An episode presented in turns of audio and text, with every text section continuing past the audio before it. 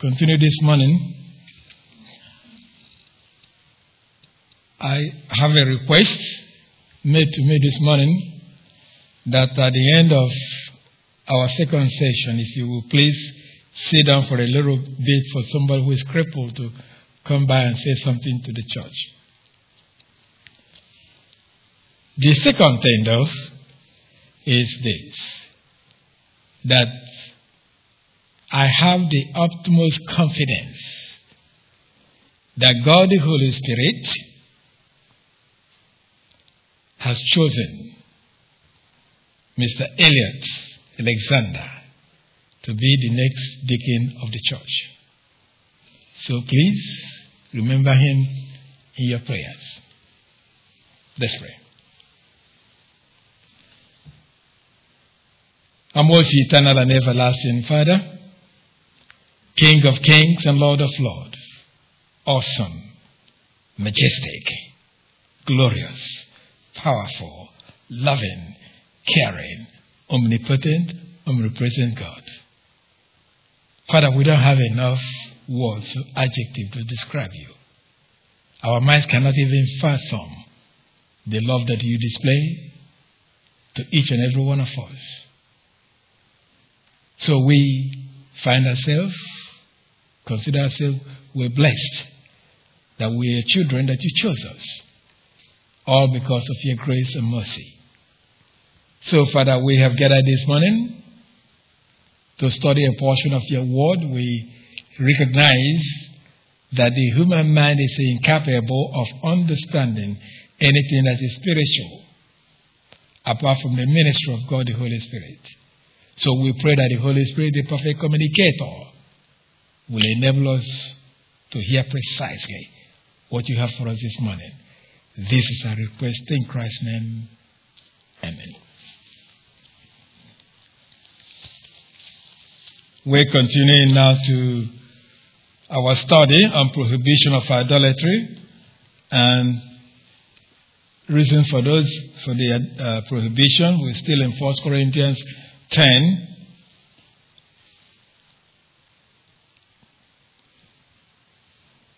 Verses 14 through 22.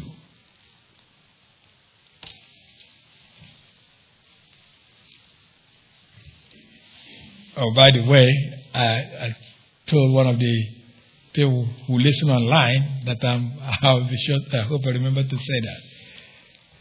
As some of you will have probably have guessed, they had so much problem listening last week. Those online in various states, they just each one told me the same thing. They just, I said, you know why, right? We're talking about demons, right? So at least I said, you all can see a little bit of uh, what some of those people in Nigeria tell me when I go to church, and we begin to deal with the demons. Anyway, we, for now we are Moving to something else. I'm going to read from verse 22. He reads, You cannot drink the cup of the Lord and the cup of demons too. You cannot have a part in both the Lord's table and the table of demons. Are we trying to arouse the Lord's jealousy? Are we stronger than He? Now, the message of this passage of 1 Corinthians 10, verses 14 through 22, that we have been considering so far is this that believers should avoid idolatry since everything associated with idolatry is incompatible with the Christian faith. And it exposes one to demons and so harms one's fellowship with the Lord. That message actually captures all the three reasons that we'll be, we'll, we'll be studying, or we have already studied some. We are certain, of course, that there are three general reasons the Holy Spirit provided through Apostle Paul about the prohibition against idolatry. We have considered in detail the first two reasons. Recall, the first is because of the uniqueness of the Lord's Supper as described in verses 16 and 17. Now, this uniqueness is uh, conveyed in the significance of the elements of cup and bread used in the celebration of the Lord's Supper. The cup, as we have stated previously, signifies sharing in the blessing of the death of Christ that includes forgiveness of sins, while the bread signifies belonging to the church of Christ. Consequently, because of the uniqueness of the Lord's Supper, that believers partake that indicates that they share the benefits of the death of Christ on the cross and that they belong to the church of Christ. Based on that, they should avoid idolatry. A second reason the apostle supplied to the Corinthians and so to all of us in verses, uh, verses 18 through 20 is to avoid idolatry. It's really the nature of the sacrifices that indicate a relationship between the offerer and the recipient of the sacrifices. Specifically, that such sacrifices offered to idols expose someone to demons.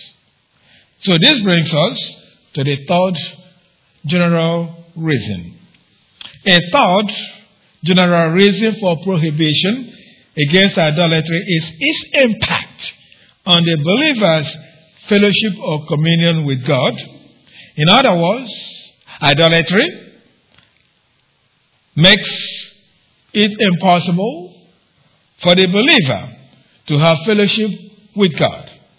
The third reason then is really derived from the two assertions of the Holy Spirit through Apostle Paul in verses 21 and 22 of the passage that we are studying. A first assertion is that it is impossible to have fellowship or communion with God when communion and fellowship with demons exist.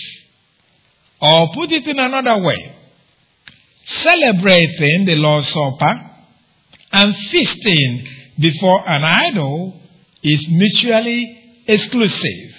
So a person cannot uh, do both. Now it is this assertion that is the point of verse 21. Now before we consider what Apostle Paul wrote in verse 21, we should note that the first assertion that we have made is a reminder of the teaching of the Lord Jesus on his Sermon on the Mount on the impossibility of showing the same level of devotion to two masters as recorded in Matthew chapter 6 verse 24.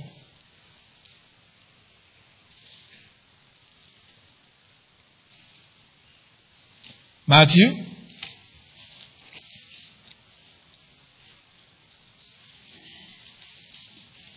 Matthew chapter 6 verse 24 reads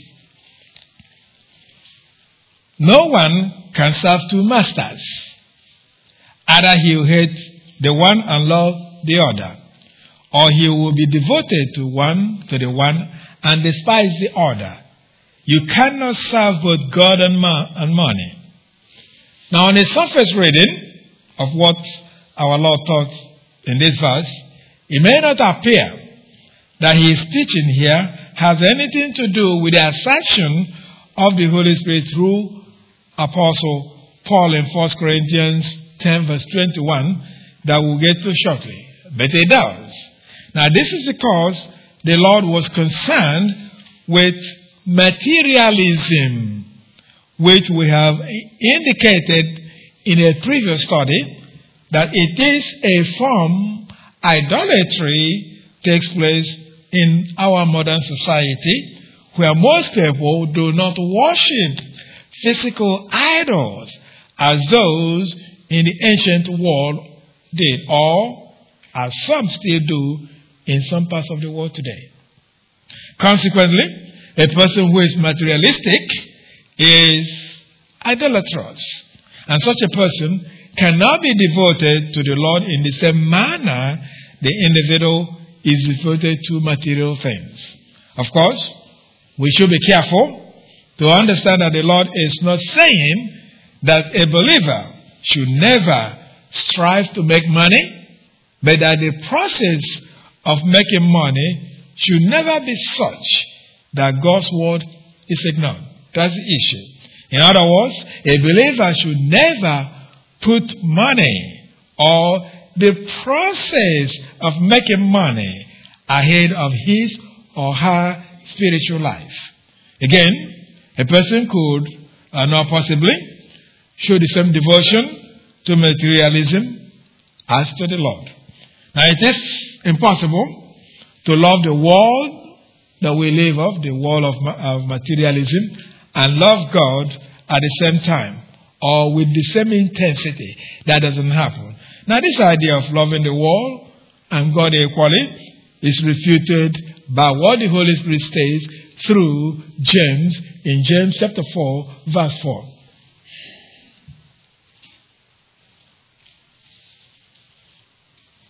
James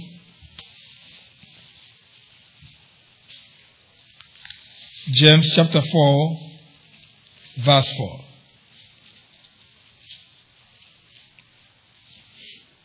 He says, he reads, You adulterous people, don't you know that friendship with the world is hatred toward God? Anyone who chooses to be a friend of the world becomes an enemy of God. Now, all the same, it is our declaration that the first assertion of Apostle Paul is that it is impossible to have fellowship or communion with God when communion or fellowship with demons exists, which is the uh, essence of what we have in 1 Corinthians 10, verse 21.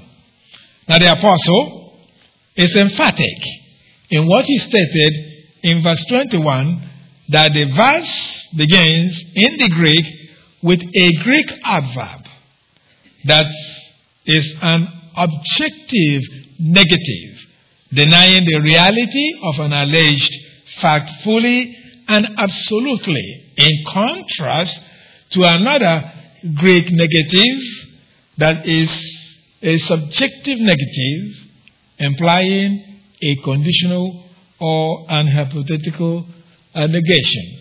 In other words, the apostle used the strongest, one that slams the door closed. In other words, there are certain things people say, say, well, you know, if you twist my hand, uh, I will do whatever it is that you're asking me to do. Then, you know, in the Greek, you say, you may say, I wouldn't do it, but you use the word may. But if you mean it doesn't matter what happens on this planet, I'm not going to do it, then you use the Greek word ouk or uh, depending on how you phrase it. So here we see that the apostle used a very strong negative, indicating that the apostle says a fact that, that cannot be denied concerning fellowship or communion with God and fellowship or communion with demons taking place at the same time or that both are mutually exclusive. Now, the concept of fellowship or com- communion is given in two related ways in 1 Corinthians chapter 10 verse 21. A first way the apostle conveyed the sense of fellowship or communion is celebrating the cup in the Lord's Supper as we read in the first clause of 1 Corinthians 10 verse 21. The first clause reads, You cannot drink the cup of the Lord and the cup of demons too. That's the, drinking uh, cup is the apostles' way of referring to drinking the content of the cup in the celebration of the Lord's Supper. Now, this is because of the words uh, used, the words drink and cup. Now, the word drink uh, is, is translated from a Greek word that literally means to drink, all right? That is to take in liquid, as it is used for the partaking of the Lord's Supper in 1 Corinthians chapter 11, verse 28.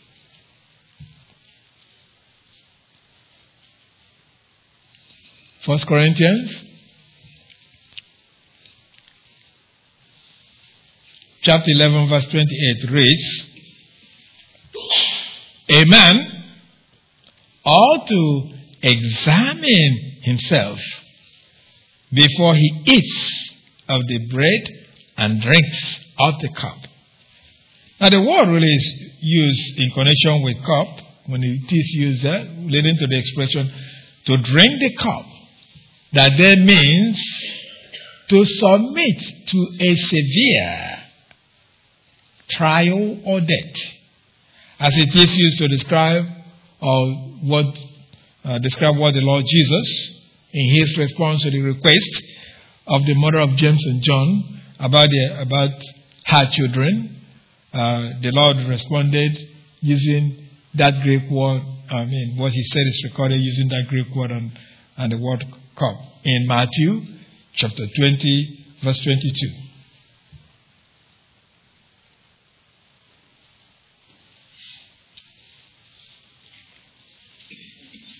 Matthew chapter 20, verse 22.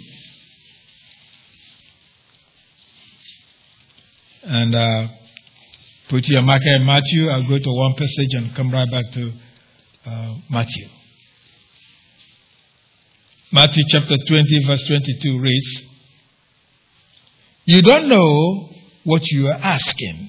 Jesus said to them, Can you drink the cup I'm going to drink. We can, they answered. Of course, we'll make a little more comment later about what it is it means to drink the cup, but it has to do with suffering. And the word may also uh, have the sense of to absorb or to soak up.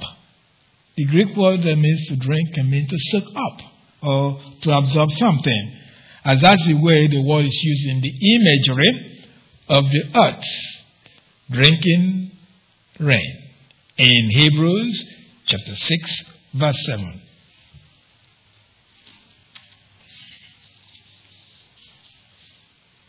Hebrews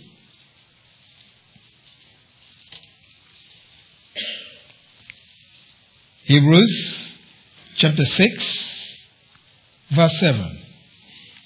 He says, Land that drinks in the rain often falling on it, and that produces a crop useful to those for whom it is farmed receive the blessing of God. Now, land doesn't drink water. So we can say that absorbs or soaks water. Anyway, it is in the sense of to drink, that is to take in liquids, by the mouth that the word is used in our passage of 1 Corinthians 10, verse 21. Now, the word cup itself is translated from a Greek word that literally refers to a vessel for holding liquid and so uh, to drink from. Hence, means cup, as in the giving of someone a drink for which the person will be rewarded in Matthew chapter 10, verse 42.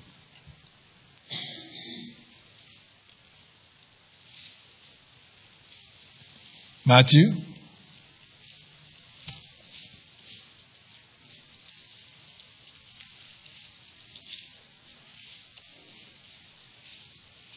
Matthew chapter 10, verse 42.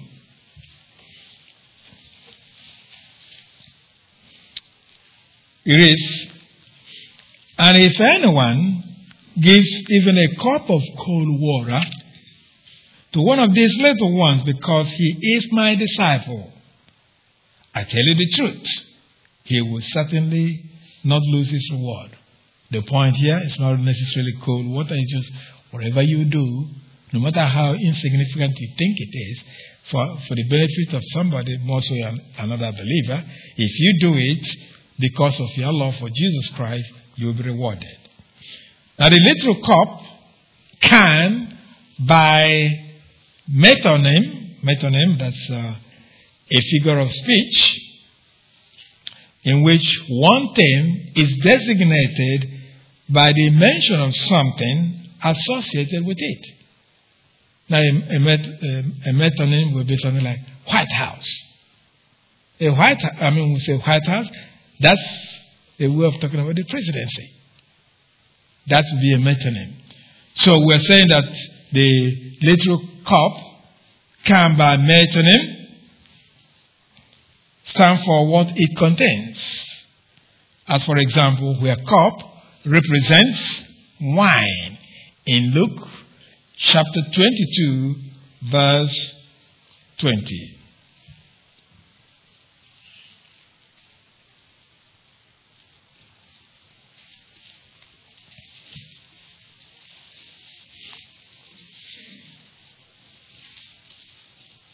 Luke chapter 22, verse 20.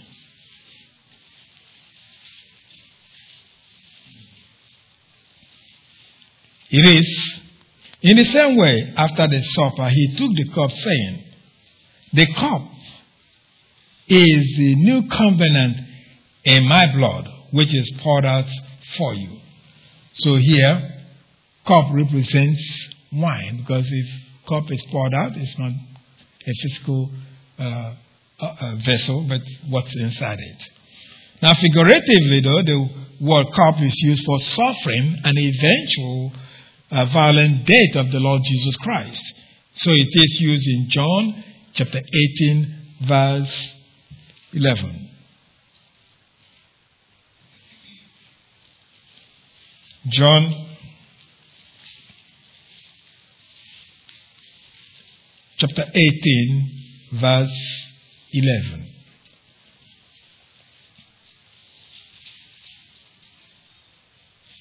John chapter 18, verse 11 reads Jesus commanded Peter, Put your sword away. Shall I not drink the cup the Father has given me? What's the cup? His death on the cross. So cup figuratively can refer to suffering, especially that of the Lord Jesus Christ. Anyway, in our passage of 1 Corinthians 10 21, although uh, the Greek word means cup literally, but it's really used in the sense of that which is contained in the cup. What's in the cup? Now, the word cup is associated first with the Lord in the phrase of what we're studying 1 Corinthians 10 21 when it says, the cup of the Lord. And the same cup is then associated with demons in the phrase, the cup of demons. Now, the phrase, the cup of the Lord, refers to the cup the Lord gives in the sense of the cup used for the celebration of the Lord's Supper, while the cup of demons is a reference to the cup used in the ceremonies that are associated with uh, demons.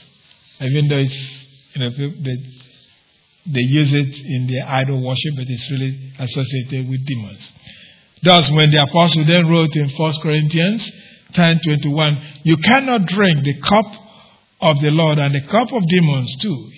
He meant to convey that a person cannot drink the content of the cup used in the celebration of the Lord's Supper and drink the content of the cup used by those who sacrifice to idols in the worship of their idols. Now, the pagans who sacrificed to the idols were certainly involved in drinking of wine as part of their celebration or as part of their sacrifices to their idols. Now we know this because when Israel got involved in idolatry with the golden calf, they must have copied other pagans, such as the Egyptians, in their celebration or sacrifice to the idols that they made that involve drinking, as we may gather from Exodus chapter 32, verses 5 through 6. Exodus 32, verses 5 through 6.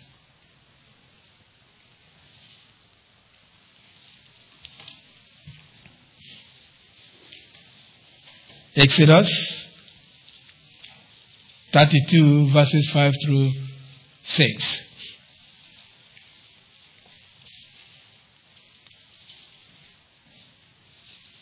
Exodus 32, verse 5 reads When Aaron saw this, he built an altar in front of the calf and announced, Tomorrow there will be a festival to the Lord.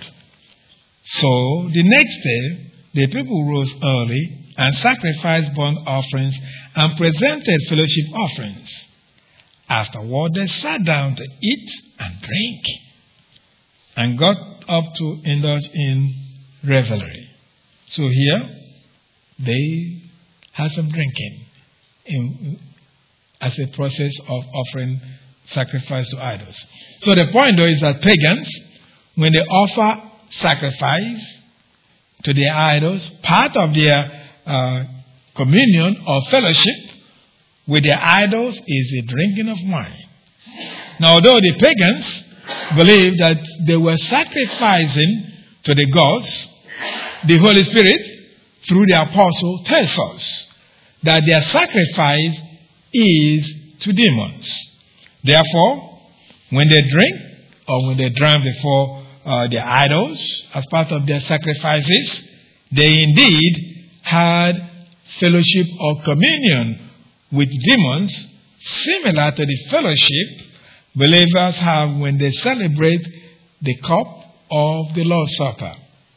Now, a second way the apostle conveyed the sense of fellowship or communion is eating of bread, which is the first element, really, of the celebration of the Lord's Supper, given though in the second clause of 1 Corinthians 10, verse 21. Again, it reads, You cannot have a part in both the Lord's table and the table of demons. Now, as we have stated, this clause is concerned with the first element of the celebration of the Lord's Supper, which is the bread that is eaten. Now, we can demonstrate this by considering the words the apostle used in our clause so we can see it is talking about bread. Now, the expression have a part is translated from uh, a Greek word that may mean to share as it is used in the Lord Jesus, sharing in our humanity in Hebrews chapter 2, verse 14.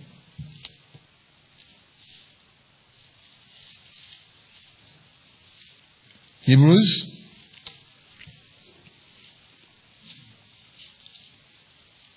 Hebrews chapter 2 verse 14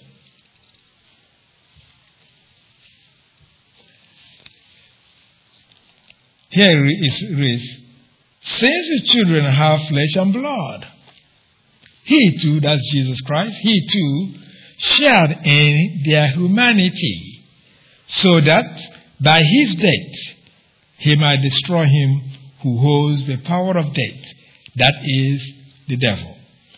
Now, the word may mean to partake, as it is used in eating in common with other believers as it relates to the Lord's Supper. In the passage we're studying, 1 Corinthians 10, we look at verse 17.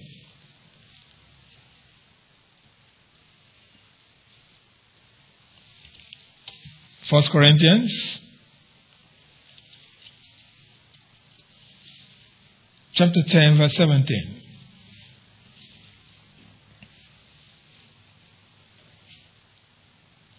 It is because there is one loaf. We, who are many, are one body, for we all partake of the one loaf.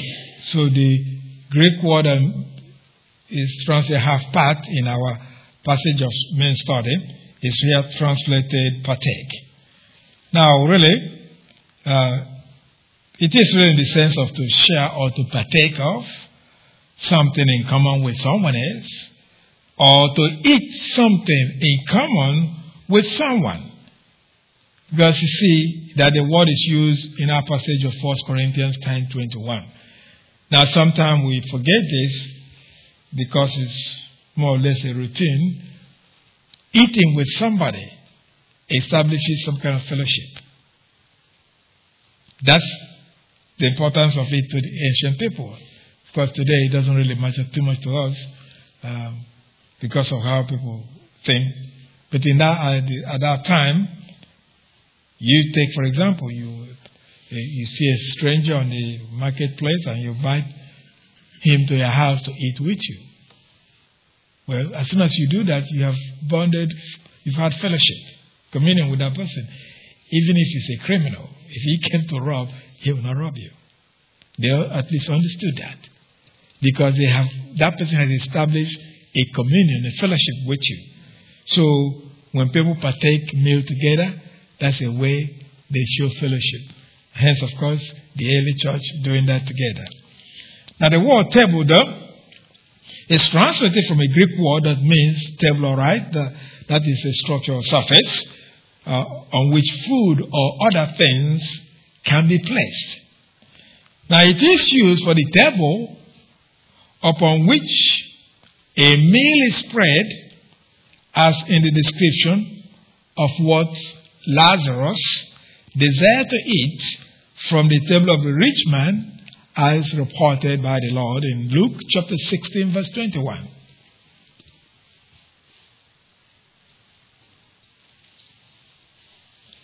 Luke, and hold on to that Luke.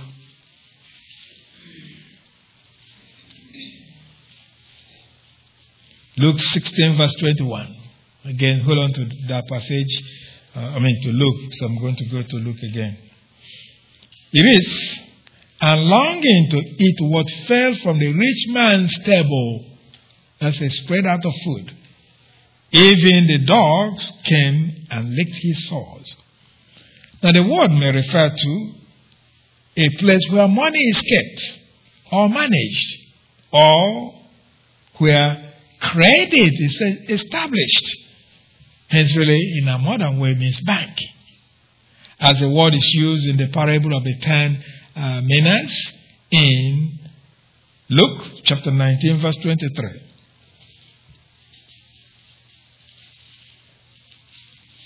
Luke chapter 19, verse 23. It reads, Why didn't you put my money on deposit?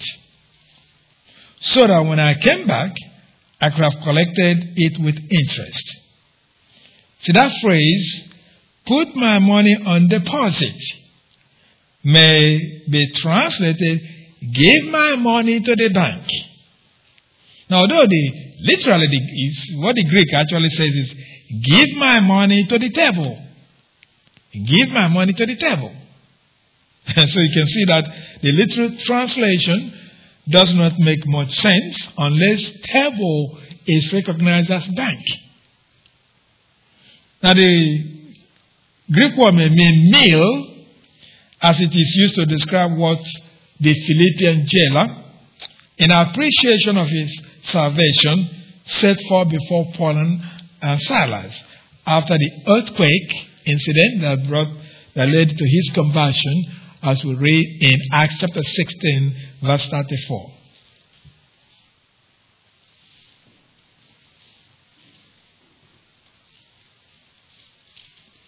Acts chapter 16, verse 34. Acts 16, verse 34 reads The jailer brought them into his house, and set a meal before them.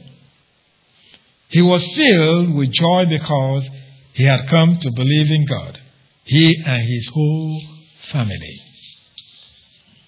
Now, the verbal phrase, set a meal before them, is literally set a table before them.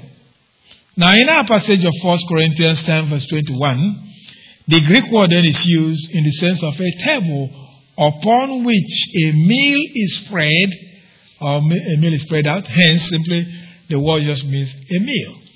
Even though literally it means table, it can mean a meal. Now, Apostle Paul used the word table with the Lord in the phrase of 1 Corinthians 10.21 when he said, the Lord's table, the Lord's table. Now, also he used it with the demons because we have the table of demons. Now, the phrase Lord's table is one that is used in the Septuagint to describe the altar in the Septuagint of Malachi chapter 1 verse 7.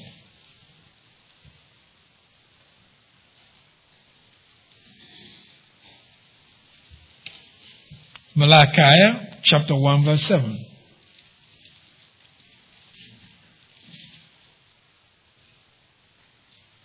Malachi chapter 1 verse 7 reads, You place defiled food on my altar.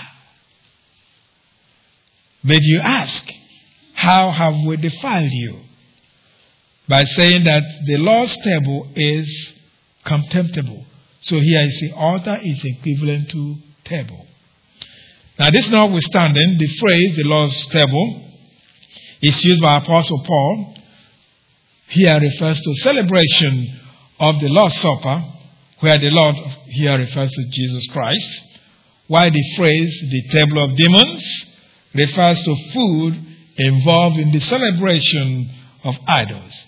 Now, in the celebration of the Lord's Supper, the meal consists of bread that is used.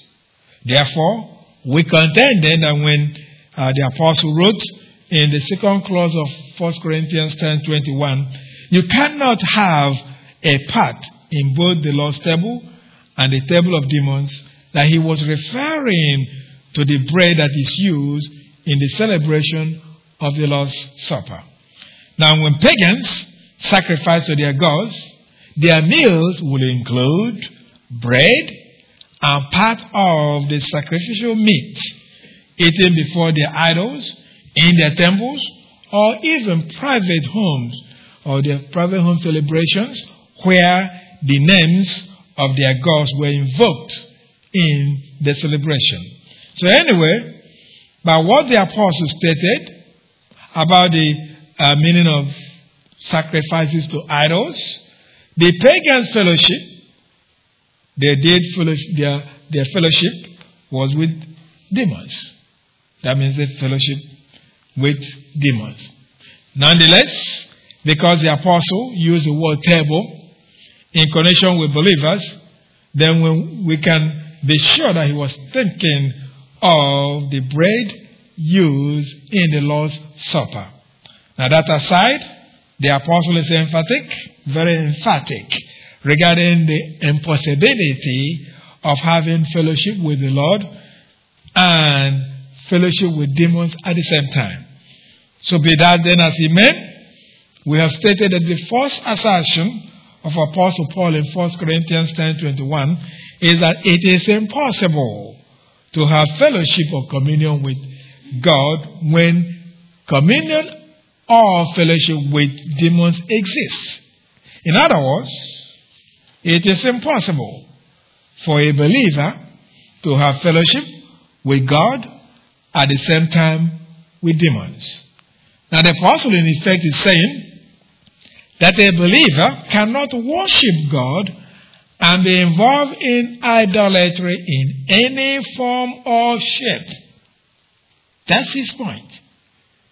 If you worship God, if you worship the true, the true Lord, Jesus Christ, that you cannot involve yourself, or you should not really, involve yourself in any form of idolatry. Something that the church has failed to this day to pay heed to. Now, to make clearer what is really involved in what the apostle says in verse, uh, verse 21, and also we get a handle on it, we should recognize that the apostle meant to convey the impossibility of syncretism. Syncretism. Now, that is a word or some so. What's that?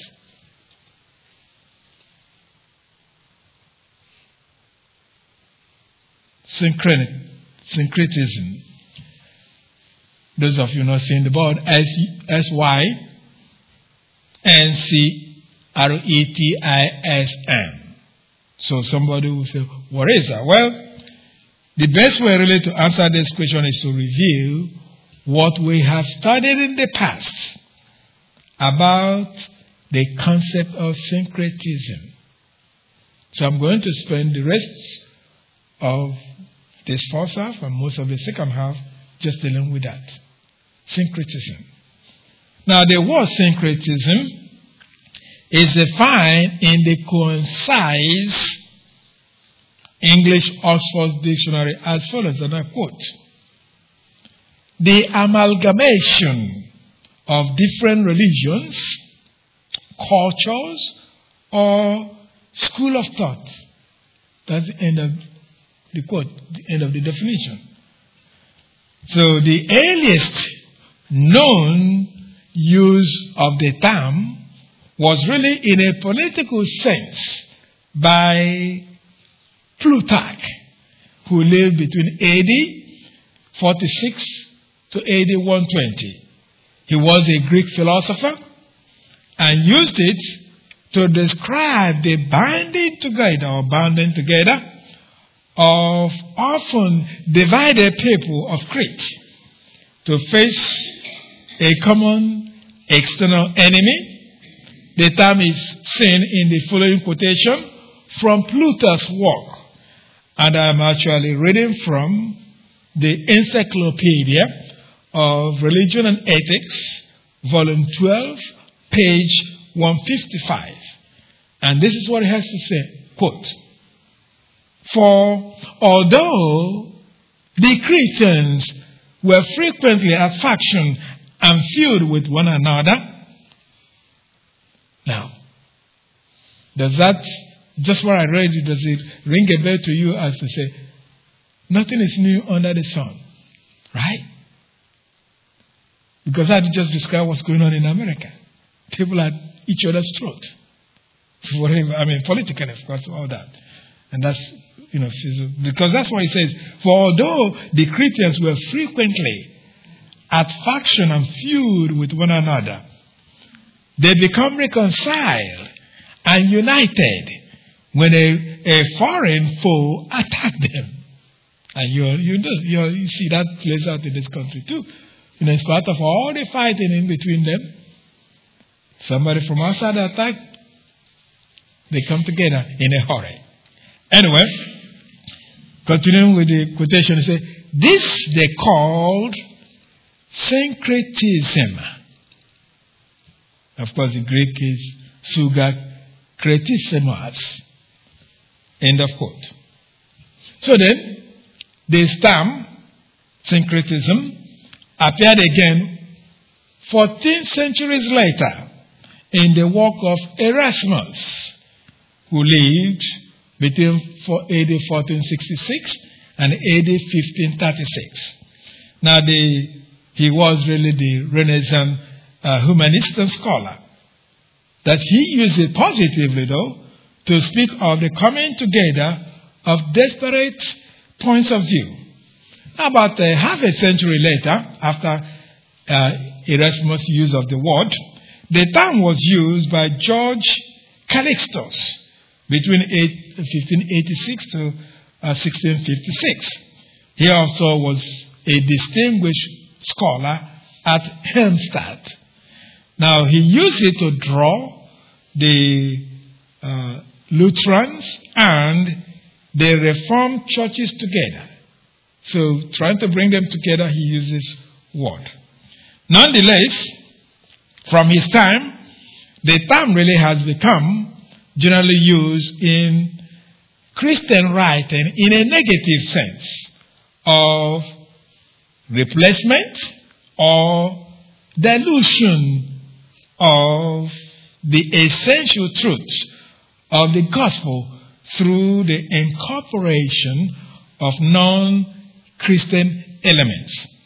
Now, this syncretism, according to scholars, manifests itself differently in the modern Western churches, they say it appears in the form of worship of materialism, whereas in uh, African churches, it manifests itself in the use of spirit, uh, spirit uh, what they call the spiritistic power and protection. And in Latin America, they say it, form, it appears in the form of the rituals of the night of the dead. And in Asian churches, that it appears in the form of continuance of untransformed ancestral practices. Now, in this study, though, we are using the term in negative sense to mean the incorporation into religious faiths and practices of elements from other religions, resulting in a loss of integrity and assimilation of the surrounding culture. Specifically, we are concerned with practices that have been adopted from pagan world by Christians as part of the Christian worship or practice, of which there are many. See, what we're saying is, when we think about the syncretism, what we're looking at is how the Christian church has reached out this way and that way and brought in some things that were not a part of the Bible as a part of Christian ritual, whatever they do. That it's not a part of the Bible. Now, I cannot emphasize it enough to you, as those who take the Bible quite seriously, that this you must do as a believer. You must stand on the, the authority of the Scripture at all times when it comes to practices. Because, as I explained to you, God continuously warned Israel when they were entering into the land of Canaan. You'll be surrounded by all these cultures. You'll be the only one, the odd man out, so to say. He said, they don't take any of the, what they do. That's the same thing we are facing today. We are in such a minority, it's almost unbelievable. That there are very few of us believers. And yet we are surrounded. I mean, I know, like you hear me say that all the time. Everyone in the South is a Christian. That's what they say. But that's, don't believe that for one minute. There are very few that are really actual Christians. And oh, you know, they go to church. Yeah, that doesn't make you a Christian. But here's the thing we are very few, and we're surrounded by masses of unbelievers. So, what do we do? We either stand firm to what the Bible teaches, or we go into syncretism, pull what they have and bring into the, church, the, the local churches, which is where we are today. Now, in my judgment, as I've thought about this, because it's one of those things that just it bugs me in a way, I know sometimes some people say, well, you are, you are the only ones that teach that. Or you, I mean, or they say, you are the only church that practice that around here. And I said, hmm. Now, is that a reason to join in? In my judgment, it's not. So, as I thought about this and contemplate quite a bit, why is it that we keep gravitating towards those things. We know, we hear the truth, we walk away from here, we know it's the truth, but we have a way to justify it in our mind. He, he cannot really mean that. Or he couldn't really mean that. I don't see it in the Bible. And we go off in order to justify everything we do. So, as I contemplated on this, in light of the scripture, I came out with Two reasons why we do that. Two major reasons. The first one is that we Christians do not want to be left out. We don't want to be left out. In other words, can you imagine a, a whole place and everyone is doing the same thing? Two or three people are not. Then we, we start feeling it's very lonely. And so, in order not to feel lonely, we join in. So that's one of the things. I see, that's the first reason we Christians get into this today. Now, you, you know, some of you reasons, how can it be that the rest of them are wrong and we are the only one right? Again, we're not the only one that teach some of the things I teach anyway.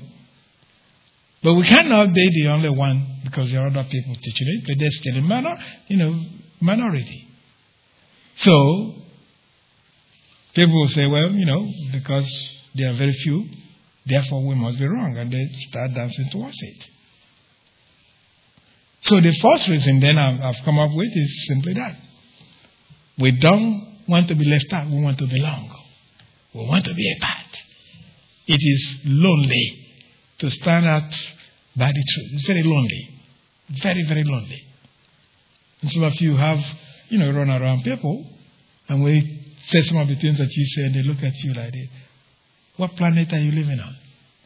And so that makes you, that dampens your spirit. So that's the first reason. The second reason I came up with is this. We modern day Christians, especially in the West, do not want Christianity with suffering. We do not want Christianity with suffering. And as I thought about it, I think about some of the things that uh, some of the evangelists, or at least one of them that uh, most of you know, that you support from this congregation. He told me in one of his trips to, I think it's somewhere in Algeria, Morocco, the believers there woke up 3 a.m. to travel outside the city to a place they put a tent at 3 a.m to worship. So that they have, you know, if, if they worship any other time, the authorities will come up uh, against them. They think at least most people are sleeping. And they do that. And I just think, just think about it. Here, all it takes is 10 minutes or 5 minutes to get inside your vehicle and no one is arresting you. And some of you drag in here as if you are going to die. And some of you come just 10 seconds before we start. Now, what's all that? It all comes down to this. We have decided that the Christianity we want is the one that has no suffering with it. That's the reason we don't want to stand up to what we know is the Bible tells us. We do not want to suffer. And my friends, I don't know what Bible you are reading. But if you're reading the Bible that I am reading, and I think most of you are reading, you will discover Christianity is not a relationship without suffering. And I've said it many times, it, the Bible is very clear. It is granted to you on behalf of Christ, not only to believe in Him, but to suffer for Him. That's what Philippians 1.29 says. So we are dancing around because we don't want to suffer. And my fellow believers, as this is always bothering in my mind, and that's why I keep making an issue out of it, is remember, we're all going to uh, stand at the judgment seat of Christ. And God, knowing from what the Lord Jesus Christ said while he was on this planet, he is going to match you and, me with those believers in those countries where they are hiding and trying to worship. Some of them ready to, I mean, some of them thrown away. Some of them can't get a job. Because they're not whatever religion it is in that area. They won't give them a job. This, those, and yet they don't, they don't move in their faith. Now, those are those who are going to be matched with in heaven. So, the issue with us is syncretism. We are trying to put the culture together with Christianity, it doesn't work. And that's the reason where are looking at this seriously. Anyway, syncretism, although not a biblical term, but it expresses a biblical concept. It exists in local churches in different cultures because there is always a tendency for people to maintain their cultures even after conversion to the Christian faith. That's one of the reasons, well, the things that the Roman Catholic Church has done as a, a big disservice to the name of Christ. Because they go to these cultures, yeah, you go do what you do, just come on Mass on Sunday. But no culture, though, really, is free of pagan practice, ever since humans drifted from the worship of, of the Supreme God. Now, this being the case, local churches often do not recognize how syncretistic that they are. Now, culture of a given area tends to blind believers in that area that they do not recognize that some of their church practices that they import into the local church are not biblically based. Now, it often requires influence of others, other believers from different cultures, to enable believers in a local area to recognize how a familiar practice may, in fact, be adoption of idolatrous practices. Now, I recall a story I read uh, that something that happened here in, in, uh, uh, in Atlanta, Georgia. And this had to do with an African Christian who came to a church and he was stunned to see that the church was celebrating Halloween. And he, he was so disturbed.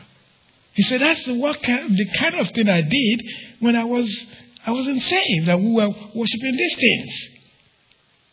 Now I come here and I'm seeing Christians doing the same thing I used to do as an unbeliever.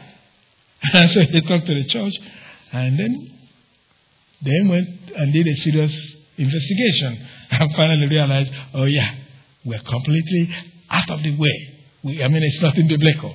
And so uh, they removed it. Now, so my point though is there's no church that is not free, that is that we can say is free from it unless everything in that church, every practice, has been vetted by the scripture. Now, I mean, a case in point here is we in this church, we used to have, as some of you might now know for a long time, we used to have this stable on the church building. You see it in every, almost every church in this area. But uh, God, in His mercy, through one of our uh, members and through, through a series of things, we come to recognize that's a symbol of Egyptian idolatry and so forth. And that's why it came down from this building. And some of you didn't know that. So you are well walking around, and there are several things. We, you know, the thing that disturbs me is we keep wondering. There are several things happening in our lives. We don't know. We don't have an answer. And so most of some of this, in my judgment, will be because we are in syncretism and don't realize it. We are walking around idolatry, we are practicing it, and we don't realize it. And that's what's causing some of our problems. I'm not saying all our problems, because every problem we all face is caused by sin because of the fall. It doesn't necessarily mean your, your own personal sin or so forth, but that's here. So my point though is that it is easy to become syncretistic. Now, it is, so since it is easy, one of the things that we need to do is to show you from the scripture how easily people get into that. But looking at time, time for break. After break, we'll look at it.